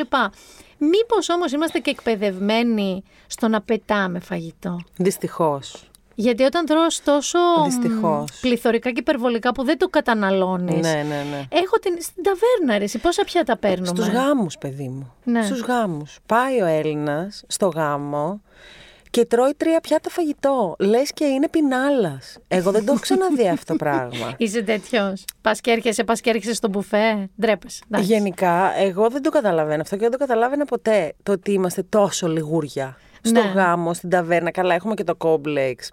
Μην τυχόν και πάρουμε πακετάκια από την ταβέρνα και πει ο Α, ναι. ταβερνιάρης ότι είμαστε τίποτα φτωχές. Τώρα το έχουν ξεπεράσει πολύ. Δηλαδή, άμα αφήσουν κάτι μπαμπάτσικο, όχι Ναι. ένα κομμάτι ψάρι τόσο, άμα μείνει κάτι. Εγώ έχω δει πιο συχνά τώρα τελευταία να παίρνουν doggy bag που λέμε, να παίρνουν τσαντούλα. Ναι, το- και, και λένε κιόλας για το σκυλάκι. Για το σκυλάκι Ναι, λέγανε για παλιά. το Για το σκυλάκι σκυλάκι. ντρεπόντουσαν. Ναι, πετάμε πολύ φαγητό ε, και πετάμε και στα σπίτια πολύ φαγητό. Γιατί οι μαμάδες έχουν αυτό το κατοχικό εκεί που Μαζεύουνε. μαζεύουνε, μαζεύουνε, μαζεύουνε. Το είχα και εγώ. Έχω μάθει στο καινούριο μου σπίτι με το φίλο μου. Εκείνος είναι πολύ. Τα φτιάχνει όλα, δεν θέλει να πετάμε τίποτα. Τελειώνει το βουτυράκι, μαζεύει γύρω. Άντε, γύρω. ρε. Ναι, είναι πολύ anti-food waste. Οπότε και εγώ τώρα το έμαθα, μην νομίζεις. Γιατί εντάξει, όλοι σε τέτοια σπίτια έχουμε μεγαλώσει. Ε, αλλά ρε, εσύ δεν γίνεται πια. Πρέπει να σταματήσει αυτό το πράγμα. Δεν σου λέω να τρώμε Συμφωνώ τσίμα πάρα τσίμα πολύ. και να παίρνουμε τη χωριάτικη στη μέση. Τα, ε, ξέρεις. Εντάξει, και αυτό όμως δεν είναι. Δηλαδή, εγώ πλέον ξέρεις τι κάνω. Επειδή θα έπρεπε να το ξέρω πολύ νωρίτερα από τα 45 μου, αλλά και εγώ όταν βγαίνω με τον Άρη να φάμε, ξέροντας πια την χωρητικότητα, να στο πω Ναι. απλά, του στομαχιού μας και την αντίδρασή μας προς κάποιες τροφές, ότι τα μακαρόνια ξέρω εγώ μας πριζουν Ε, άμα π.χ. πάρουμε μακα... γάριδο μακαρονάδα, ε, δεν θα πάρουμε και πέντε πρώτα. Ε, βέβαια, έτσι. θα πάρουμε μια σαλάτα. Εγώ το βλέπω και λίγο στο. Πες ότι δεν σε νοιάζει το food waste, δεν σε νοιάζει, δεν σε πονάει η καρδιά σου που πετάς φαγητό, ενώ κάποιος άλλος δεν έχει να φάει. Πες ότι αυτό δεν είναι δικό σου πρόβλημα. Οκ. Για μένα το να αντιμετωπίζεις έτσι το φαγητό είναι σαν να μην το σέβεσαι. το Έχεις ίδιο δίκιο. το φαγητό που βάζεις μέσα στο σώμα σου για να σε θρέψει, για να μπορείς να, σηκώσεις- να σηκωθείς την επόμενη μέρα από το πρωί και να πας Στη πολύ δουλειά στη δουλειά σου. σου, ας πούμε. Δηλαδή το μόνο που σε κινεί για να κάνεις όλα αυτά τα πράγματα που κάνεις κάθε μέρα δεν είναι κάτι άλλο. Είναι το φαγητό που τρως. Ωραία. Και πες μου Οπότε πρέπει να κάτι. το σέβεσαι αυτό το πράγμα που βάζεις μέσα στο σώμα Συμφωνώ. σου. Έχεις θεωρήσει ότι είναι. μ, Εγώ προσπαθώ πια να δω τι χαλάει στο ψυγείο, τι είναι έτοιμο Ναι, να ναι, χαλάσει. ναι. Τι πιο λαχανικό έχει μαλακώσει, πιο φρούτο. Να, ή να τα καταναλώσω ή κάτι άλλο να τα κάνω για να μην τα πετάξω. Ειλικρινά αισθάνομαι πια πολύ άσχημα να πετάω Μπράβο. τροφή που δεν τη φέρθηκα όπως έπρεπε, χάλασε ή έφτιαξα πάρα πολύ και δεν τη θέλω και θεωρώ ότι πάντα μπορείς να το φέρεις. Δηλαδή, τι εννοώ, τα περάκι, έχεις γείτονα και δεν έφτιαξες πολλές φακές και δεν θες, Έτσι, έτσι. δώσεις ένα γείτονά σου. Δηλαδή, το φαΐ, όντως, αυτό που μας λέγανε παλιά είναι αμαρτία, αλλά οι γιαγιάδες το λέγανε για να το φας όλο. Ναι, ναι, ναι. Εντάξει, είναι αμαρτία Ναι, να ναι, το ναι. πετάς. Συνεχίζει να είναι αμαρτία, ιδίως σε μια τέτοια δύσκολη εποχή και για τον κόσμο και για το περιβάλλον. Είναι πολύ, είναι πολύ άσχημο πράγμα να κάνεις. Είναι πολύ άσχημο. Δεν μου λες κάτι. Ο... Εσύ σου αρέσει Κύριε το πονηρό τζανκ. ύφο. Σου, σου αρέσει σαν άνθρωπος το τζανκ, Ναι, έτσι. τρελαίνομαι. Ε, το έχεις μετριάσει μεγαλώνοντας στο όνομα της υγείας σου. Ενώ το έχεις αντικαταστήσει με πράγματα που σου αρέσουν, αλλά είναι λίγο λιγότερο κυροζίνη, ας πούμε. Ε, Ναι, κοίτα, το πρώτο πράγμα που έκανε ήταν να αντικαταστήσει το κρέας καταρχήν. Αυτό για πες μου μερικές ιδέες. Εγώ, ας πούμε, μ' άρεσε όσπριο. Για τζανκ τώρα λες ή για. Ε, ναι, δηλαδή όσπριος σε κοιμά για να φτιάξω π.χ. ένα μπέργκερ. Έλα ρε μήνα, δεν είναι τζανκ αυτό. Τζανκ είναι να πα πας να φας το τόφου που είναι παραρισμένο τηγανιτός σε deep fried με μαγιονέζα vegan και ε, πατάτες τηγανιτές και γλυκοπατάτες με... μα- ναι, Δηλαδή υπάρχει vegan junk. ωραία. Εγώ το παίζω πολύ το vegan junk. Λουκάνικα, μπιφτέκια, αυτά που σ' αρέσουν και σένα. Τα... Είχες φτιάξει ένα φανταστικό με φασόλια μπιφτέκι. Ναι, ωραίο είναι και αυτό. Αυτό. Είναι healthy όμως. Ναι, εντάξει, ανάλογα τι βάζεις μέσα. Άμα βάλεις όντως μαγιονέζε και ψωμιά και τέτοια, αυτό. ναι. Κοίτα, τρώω junk. Δεν μπορώ να μην φάω junk. Τρώω πίτσα καταρχήν μία με δύο φορές την εβδομάδα. δεν μπορώ να ζήσω χωρί πίτσα. Δεν αντέχω, παιδιά. Τη μία κιόλα την παίρνω με διπλό τυρί και διπλό μασκαρπόνε. Τη φτιάχνεις ή όχι; Όχι, την παραγγέλνω. την καλύτερη ψαρία της Αθήνας. Ευτυχώς δεν είναι από αυτές, κατάλαβες που είναι τύπου μυρίζω φύτρα τα φυτέρα Είσαι αυτό. τρελή. Εντάξει. Ούτε καν. Δηλαδή θα... Τώρα υπολογίσα, υπολόγισα ότι την προηγούμενη εβδομάδα έφαγα μία μέρα κανονικό φαγητό. Έφαγα έξι μέρες junk. Αλλά είχα περίοδο. Είχα τα νεύρα μου. Είχα τρία αυτοάνοσα. Περιμένω την Όχι, άδειά εντάξει. μου. Σε- Δηλαδή, στο δίνω. Στο Εφτά δίνω. μέρες έφαγα junk μεσημέρι και βράδυ. Πάλι καλά που την προλάβαμε να ανοιγείς να έρθει. Εντάξει, έτρωγα το μεσημέρι σουβλάκι στο γραφείο, το βράδυ πίτσα στο σπίτι, κοκακόλες, αναψυκτικά, κρασιά, όλα, τα έκανα όλα. Τώρα θα περάσω μια φάση που θα είναι λίγο healthy φάση μου. Θα τρώω το πρωί τα δημητριακά μου, την μπάρα μου, το μεσημέρι θα φάω μια σαλάτα. Εντάξει, την Παρασκευή όμως που θα φτάσει, θα φάω τα πάντα. Άρα είσαι ένας άνθρωπος κανονικός που έχεις μια ταυτόχρονα μοντέρνα ethical προσέγγιση στην τροφή και θέλω να σε ρωτήσω τώρα λίγο για το... Ρε παιδί μου, δεν το βλέπεις τόσο συχνά πια, αυτό είναι αλήθεια. Αυτά που παλιά ακούγαμε ότι αν δεν φάω κρέας είναι σαν να μην έχω φάει τίποτα. Το βλέπεις, το ακούς. Το Ου, βλέπεις ακόμα. Εγώ στο full. δικό μου περίγυρο λίγο το έχουν μετριάσει. Ναι, είναι ο μικρό κοσμό μας κιόλας. Μπορεί. Αυτό, αυτοί οι άνθρωποι που είναι open-minded γενικά. Γιατί γενικά, ή ακόμα πιο γενικά δεν είναι τόσο πολύ, ειδικά στο φαγητό. Δεν μου λες ο Έλληνας έχει κάνει καμιά εξέλιξη; Πιστεύεις. Στο φαγητό. Καταναλω... Ναι, ως καταναλωτής φαγητού. Δηλαδή στην Αθήνα νομίζω ότι έχουμε πολλές κουζίνες πια Ναι, ναι. διαφορετικές και πιο πειραματικές και πιο τολμηρές. Ε, Πιστεύεις ότι η γενιά τώρα να πούμε ρε παιδί μου, εντάξει, δεν εννοώ τη μαμά μου που είναι 75, εννοώ μεταξύ 20 και 40. Τους ανθρώπους που βγαίνουν αρκετά. Ναι, μωρέ, έχουν, έχουμε κάνει και ειδικά στις μεγάλες πόλεις έχουμε κάνει αρκετά. Ε, για μένα είναι τελείως διαφορετικό το τι τρως έξω, τρι- το τι τρώει κάποιος έξω και το τι τρώει στο σπίτι του. Δηλαδή, Σωστό. υπάρχουν και άνθρωποι που πειραματίζονται να τρώνε έξω, αλλά καθόλου στο σπίτι τους. Α πούμε, συνεχίζουν να μαγειρεύουν τα ίδια και τα ίδια. Ε, εγώ σε αυτό και το λέω συνέχεια και προσκαλώ συνέχεια και προκαλώ τους συναδέλφους μου, bloggers, chef, τηλεμάγειρες, whatever, ποιοι είναι όλοι αυτοί. Ότι είναι στο χέρι μας αυτό το πράγμα. Το να εκπαιδεύσουμε την κυρία, ακόμα και τη γιαγιά μου. Η γιαγιά μου με πήρε σήμερα τηλέφωνο το πρωί, as we speak, το λέω αυτό, με πήρε όντως και μου λέει: Ε, φτιάξε, έχει κάνει Instagram. Αγάπη μου, πόσο χρονών είναι η γιαγιά; 84. Πεθαίνω, την αγαπάω ήδη. Ε, μπαίνει, μου γράφει σχόλια με κεφαλαία στο μπιφτέκι. Μπιφτέκι, πρωταθλητή μου, μπασκετμπολίστα μου. και Μπιφτέκι τέτοια. είναι ο σκύλος Ο σκύλος της. μου. Τέλο πάντων, μου λέει, Έλα, έφτιαξα το πέστο μπατζαριού με αμύγδαλα όπως το είχες. Δεν είχα διατροφική μαγιά. Έβαλα τυρί τριμμένο. Καλά, έκανες της λέω τέλεια. Α, όχι, μου λέει δεν είχα φέτα. Ξέρω, έβαλα ανθότυρο και. το- Είναι στο χέρι μας. Δηλαδή, εάν όλοι αυτοί οι μάγειρες που είναι στη τηλεοράση και στα... συνεχίζουν να μαγειρεύουν κοτόπουλα à la crème, μπλάξ, Ναι, συμφωνώ. σνίτσελ, μπλάξ και ε, σουφλές στο φούρνο μακαρόνια με μπέικον, κρέμα γάλακτος. Έχεις απόλυτο μπλακ. δίκιο. Οι κυρίες στο σπίτι θα συνεχίσουν να είναι, να μαγειρεύουν αυτά αφενός και κατά δεύτερον να μεγαλώνουν παχύσαρκα παιδιά. Και να μεγαλώνουν και παιδιά πάλι εκπαιδευμένα στα ίδια παντελάκι μου, στα ίδια παντελή μου. Ακριβώς. Δηλαδή το ότι τα παιδιά στην Ελλάδα είναι τα νούμερο ένα παχύσαρκα παιδιά στην Ευρώπη. Αυτό είναι τραγικό. στη Μεσόγειο, σου λέω στην Ελλάδα μας, σου λέω στη Μεσόγειο, σε, μια, σε ένα πλούτο Φοβερό. ε, υλικών πρώτη ύλη, ελαιόλαδου. Και ακόμα δηλαδή μαγειρεύουμε με κρέμα γάλακτο στα ελληνικά σπίτια. Εγώ ξέρω, θέλω να κάνω. Και εγώ να σου πω και κάτι. Τι θέλω να σου πω ότι εμείς είχαμε την ατυχία, επειδή μεγαλώσαμε γύρω στα 90s, 80s, που η κρέμα γάλακτος ήταν trend. Ε, και το να πεις ότι θα φτιάξω το μεσημέρι ρεβίθια ήταν τι λες ρε μαμά, Ναι, θα φτιάξεις ναι. κυριακάτικα ρεβίθια, όχι θα φτιάξεις σουφλέ κτλ. Η τωρινή, επειδή είχε απενοποιηθεί πάρα πολύ και το βλέπεις πια όντως και σε συνταγές και σε ωραία εστιατόρια, του ξαφνικά σου δίνουν σαλάτα ρεβίθι Ναι, ναι. Τα τωρινά παιδιά θα μπορούσαν και θα έπρεπε να είναι πιο κοντά στις ελληνικές ρίζες της διατροφής και τις μεσογειακες με τον πιο μοντέρνο και ωραίο τρόπο. Ναι, αλλά ξεχνάς ότι στην Ελλάδα διαχωρίζουμε και το παιδικό φαγητό, κάτι που δεν γίνεται στις υπόλοιπες χώρες. Δηλαδή για στην πες. Ελλάδα υπάρχει παιδικό φαγητό. Στα εστιατόρια υπάρχει παιδικό φαγητό. Μακαρόνια με κόκκινη σάλτσα, πατάτες τηγανιτές με μπιφτέκια, κοτόπουλο μετά τι φου. Στην Ελλάδα δεν εκπαιδεύουμε τα παιδιά από μικρά να τρώνε ό,τι τρώμε εμείς. Πάντα γίνεται κάτι διαφορετικό για Κίνα. Πάντα με μάθα τους το κόψεις. Δεν το Πάντα έχω θα είναι κάτι σκεφτεί. πολύ απλό. Οπότε φτάνουν παιδιά 18-20 χρονών που φεύγουν από τα σπίτια τους και δεν έχουν εκπαιδευμένο ουρανίσκο. Δεν ξέρουν τι σημαίνει τάι, δεν ξέρουν τι σημαίνει και δεν σου λέτε πολύ δύσκολα. Δεν έχουν φάει Noodles. αβοκάντο, ρε παιδί. Ναι, μου. αβοκάντο. Κατάλαβες. Έχουν μεγαλώσει με πατάτα τηγανιτή.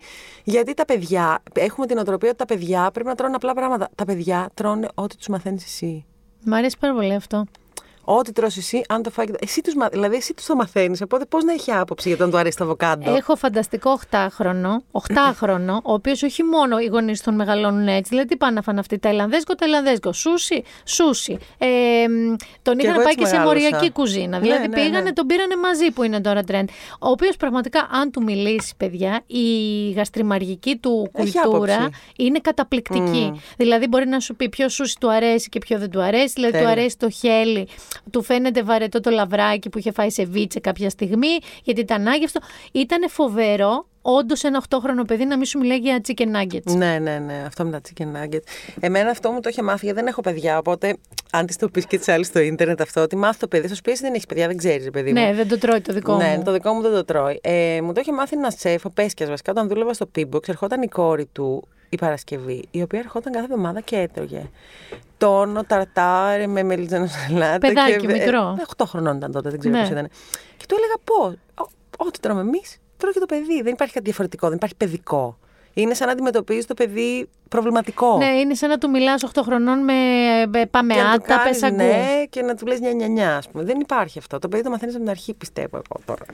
Εγώ θα έλεγα ε, κορίτσια νέες μαμάδες.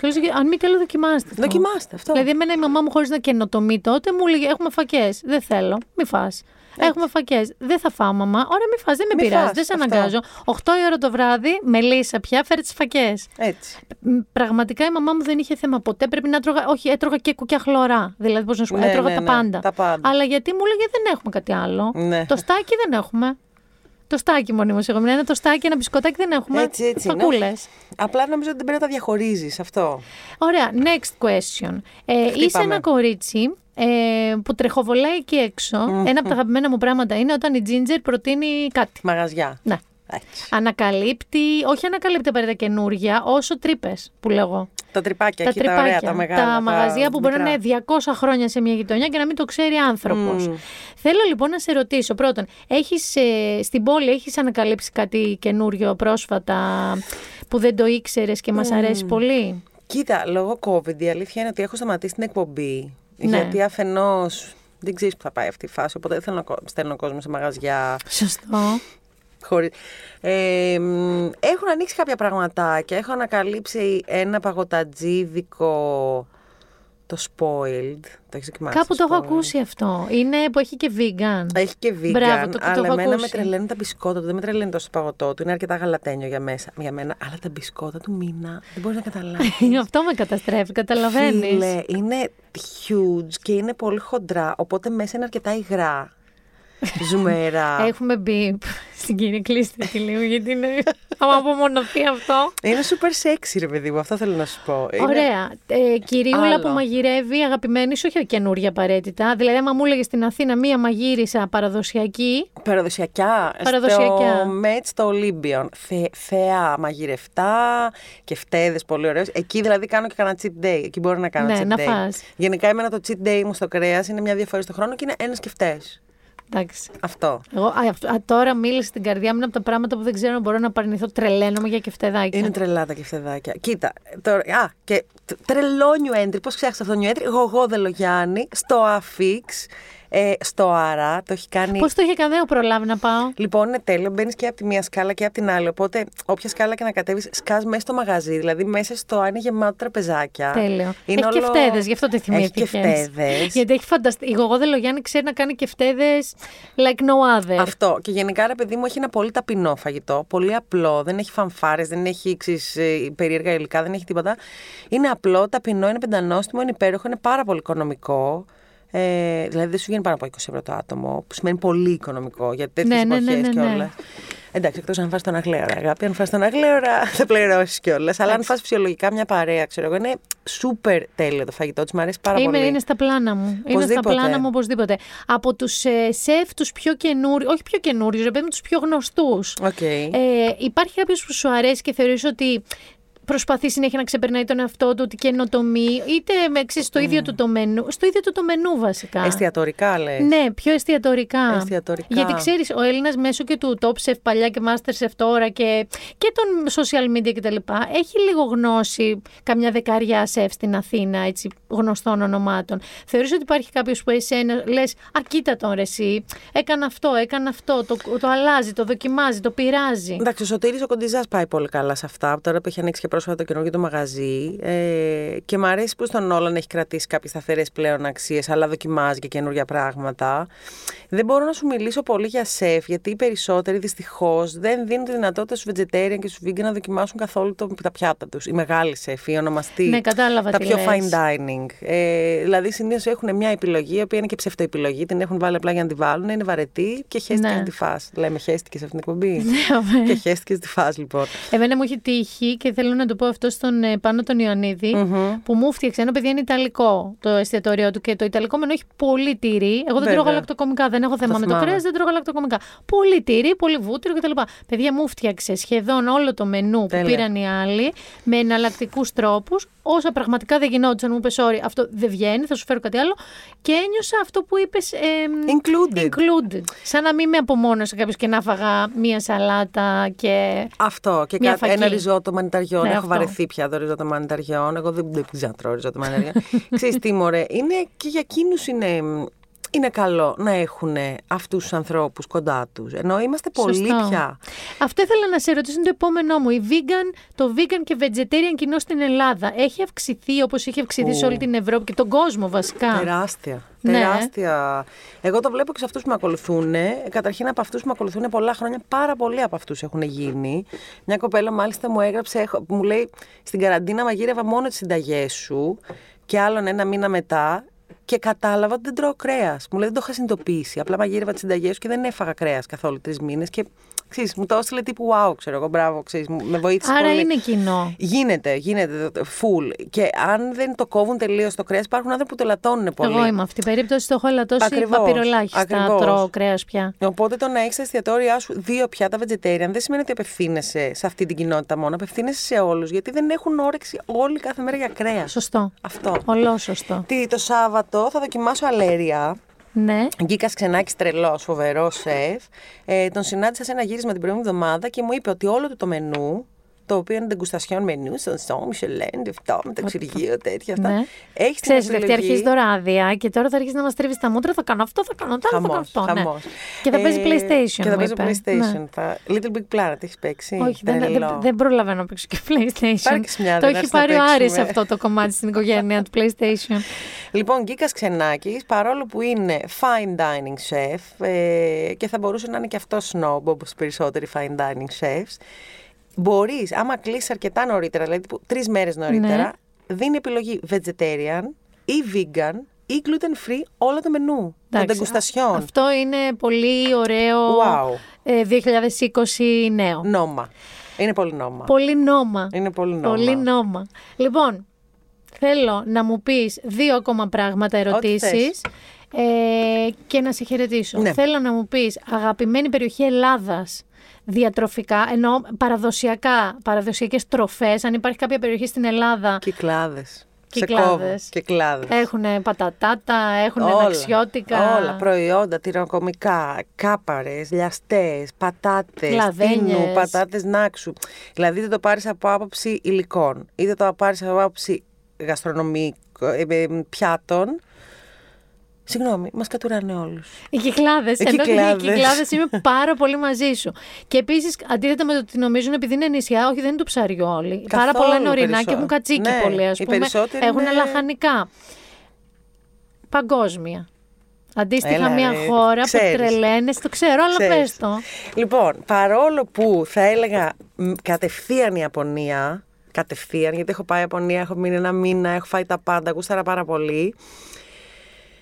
Παίζει πολύ δυνατά μπάλα μαζί με την Ιταλία. Γουστάρα πολύ η Ιταλική. Συμφωνώ. Παίζει πολύ δυνατά μπάλα. Και επειδή στην Ιταλία μου είναι πλέον πιο εύκολο να φάω από την Ιαπωνία, γιατί στην Ιαπωνία, αν ήμουν τώρα στην Ιαπωνία, θα δυσκολευόμουν όχι πολύ, αλλά αρκετά. Ναι. Οπότε δεν μπορώ πλέον να την έχω στην αγαπη, αγαπημένες μου κουζίνες, γιατί είναι πολύ κρέας, πολύ ψάρι. Δεν έχει πολύ vegetarian. Όχι, ε, δεν έχει. Οπότε νομίζω πλέον ε, παίζω Ιταλικά. Παίζω Άλεξ Κάβδα φάση. Μ' αρέσει πάρα πάρα πολύ και εμένα είναι οι δύο αγαπημένες μου κουζίνες αυτές. Honestly, Έπως, δηλαδή είναι οι δύο έπως. αγαπημένες μου κουζίνες. Λοιπόν, έχω να σου πω, καταρχάς καλή άδεια. Μια Ευχαριστώ και, πάρα μια πολύ. και γεννήσαμε, μια και το The Cookbook βγήκε, Δεν είναι πρέπει. υγιές. Επιλόχια. Ε, είναι ήδη sold out. Είναι η sold out η πρώτη έκδοση. Ε, Πόσο καιρό είναι έξω, Είναι Μια έξω εβδομάδα. είναι από χτες. Α, από χτες. Έξω είναι από χτες. Από προπαραγγελίες είναι. Από προπαραγγελίες βγήκαμε sold out στην πρώτη έκδοση μαζί με τις παραγγελίες των βιβλιοπολίων. Δηλαδή, η πρώτη έκδοση τελείωσε πριν κυκλοφορήσει. Τώρα τυπώνουμε τη δεύτερη έκδοσή μας, το μωράκι Τρέλα μας. νέμεση, παρακαλώ. Ε, για να δούμε. Είμαι πολύ. Περιμένω πώς και πώς να. Λοιπόν, random σελίδα άνοιξα, τι θα μαγειρέψω σήμερα, άρα ελπίζω να ακούς. Είναι ρύζι κουνουπιδιού η τροφή σου. Θέλω να σου πω, του έχω φτιάξει. Του έχω φτιάξει. Ρύζι κουνουπιδιού. Έχω φτιάξει ρύζι κουνουπιδιού και έχει βγει και πάρα πολύ ωραίο. Όχι με τη δική σου συνταγή, θα δω τη δική σου συνταγή. Α, είναι το Γενικά. βασικό. Το βασικό, είναι Εγώ είχα βασική βάλει συνταγή. λάδι τσίλι, γαρίδες και κόλιανδρο. Τέλειο. Και ήταν πάρα πολύ Τέλειο. ωραίο. Δηλαδή, τώρα, αν δώσεις αυτός σε ένα παιδί, δεν θα το φάει ένα ρύζι Εννοείται κουνουπίδι, ότι θα θα, καταλάβει. δεν ξέρει είναι- ότι είναι κουνουπίδι. Δεν ρε ξέρει εσύ. καν. Και πόσο καλό του κάνεις με το κουνουπίδι. Αυτό. Αυτό που είπε, παιδιά, δεν το είχα σκεφτεί. Θέλω να το κρατήσετε όσο είστε μαμάδες ή πρόκειται να γίνετε μαμάδες, ότι δεν, γιατί να έχει παιδικό μενού από μία ηλικία και μετά.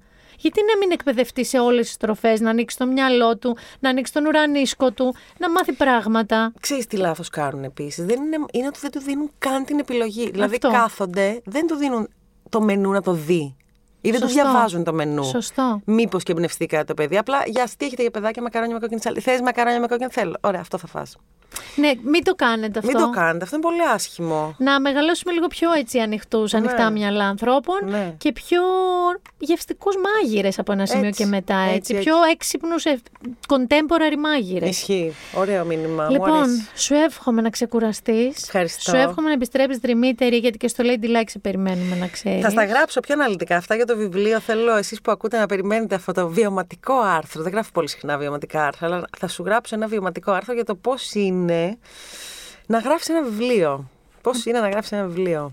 Θέλω πάρα πολύ, γιατί είναι στα πλάνα μου όταν φτάσω 90 χρονών και ε, έχω σαν στα φρένα ακόμα. Ή όχι, μπορεί να βγει πιο ενδιαφέρον αν δεν έχω σαν στα φρένα. Μπορεί. Λοιπόν, The Cookbook. Από τις Έτσι. εκδόσεις Μινώας. Εκδόσεις μήνα, Madame Ginger, 61 λαχταριστές πανεύκολες συνταγές για όλους που, όπως σας είπα, μαθαίνετε τη βάση, τις μπερδεύετε μεταξύ σας, μεταξύ τους, φτιάχνετε μενού. Είναι ένα πολυχρηστικό βιβλίο, δεν είναι σελίδα και κλείσαμε.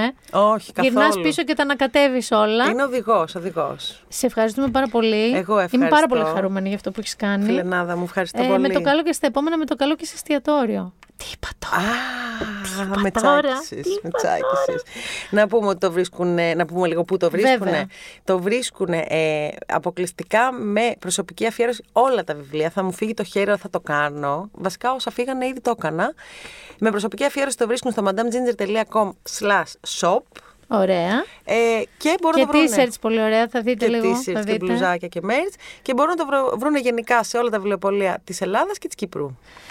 Ευχαριστούμε πάρα πολύ. Εγώ ευχαριστώ που με είχατε Σας εδώ, εύχομαι κυρία μου. καλή ξεκούραση βασικά αγάπη μου. Καλή ξεκούραση. Ευχαριστώ, Μινάκη μου. Ευχαριστώ. Αυτή ήταν εκεί η Madame Ginger μας, η Μαριλού Παντάκη μας, το κορίτσι μας. Ε, πριν σας χαιρετήσω και ενώ σας είπα πριν για τον Μπόρατ ότι δεν θα σας το προτείνω σαν ε, pop culture ε, ή προτάσεις μας της ημέρας, θα σας προτείνω ένα βιβλίο. Έτσι, ένα βιβλίο που και θα διαβάσετε μόνο κοπανιά, γιατί δεν είναι μεγάλο και είναι συναρπαστικό και πήρε το Pulitzer. Έτσι. Λοιπόν, μιλάμε για τα. μ, λέγεται The Nickel Boys, νομίζω στα ελληνικά έχει μεταφραστεί 100% και λέγεται τα αγόρια του Νίκελ. Και μιλάει για τον Elwood Curtis, ένα μαύρο αγόρι το οποίο με- μεγαλώνει κάπου στα 60s ε, στην Ταλαχάση και τον ε, κατα, καταδικάζεται τέλος πάντων λάθος και τον στέλνουν σε ένα αναμορφωτήριο το οποίο λέγεται Nickel Academy, Ακαδημία Νίκελ. Ε, εκεί λοιπόν, ε, επειδή στα 60's μαύρος ε, αναμορφωτήριο, μιλάμε για ένα, δωμά, ένα, ένα πύργο του τρόμου. Το παιδί ζει εκεί και η μόνη του σωτηρία είναι η σύμπραξή του, η φιλία του με τον άλλον ε, ας πούμε παράνομο, τον Τέρνερ, ο οποίος η- η- ο δεσμός τους γίνεται ένας πάρα πολύ δυνατός δεσμός. Είναι πάρα πολύ διαφορετική όμως. Γιατί ο Έλγουντ έχει συνεχίσει να έχει κάποια ιδανικά. Ε, έχει μια αγαθότητα. Ο Τέρνερ τον θεωρεί αγαθοβιόλιο και χαζό. Ε, ε, απλοϊκό για τον τρόπο που σκέφτεται. Ο Τέρνερ είναι λίγο αυτό το ελληνικό δαιμόνιο που λέμε. Λίγο κομπιναδόρος, λίγο σκεπτικιστής. Λίγο θεωρεί ότι πρέπει συνέχεια να κινείται κάτω από το ραντάρ και να κάνει ε, κομπινούλες για να τα γλιτώσουν. Ε, και γενικά όσο ταυτόχρονα υπάρχει κρίση συνεχή στη σχέση τους, δένονται μαζί. Δεν θα σας το χαλάσω, ε, γιατί οδηγούν αυτή η σχέση τους οδηγεί σε μια απόφαση που έτσι ο απόϊχός της ε, κρατάει δεκαετίες μετά. Και θέλω να σας πω την αληθινή ιστορία. Είναι στηριγμένο το βιβλίο Τα αγόρια του Νίκελ σε αληθινή ιστορία, σε ένα αναμορφωτήριο που λειτουργήσε για περίπου έναν αιώνα, για κάπου 110 χρόνια και μ, χάλασε, πώς να σας το πω τώρα, επηρέασε αρνητικά, θα το πω ήρεμα, ε, τη ζωή πάρα πολλών παιδιών. Πάρα πολλών παιδιών. Το μυθιστόρημα πέραν της ιστορίας που είναι πάρα πολύ δυνατή, είναι και εξαιρετικά γραμμένο έξω και το Pulitzer, οπότε αν θέλετε κάτι λίγο πιο βαρύ αλλά υπέροχο λογοτεχνικά, με λογοτεχνική αξία, ε, τα χώρια του Νίκελ.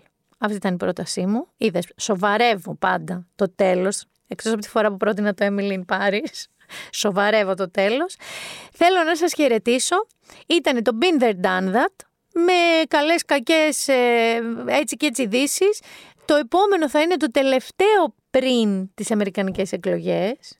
Ε, το τελευταίο. Ε, δηλαδή το μεθεπόμενο θα ξέρουμε αν ο Τραμπ θα μας αφήσει ή όχι. Έχουμε καλεσμένο έκπληξη την επόμενη εβδομάδα. Δεν πω πολλά πράγματα. Θα το αφήσω εκεί. Θα σας φιλήσω.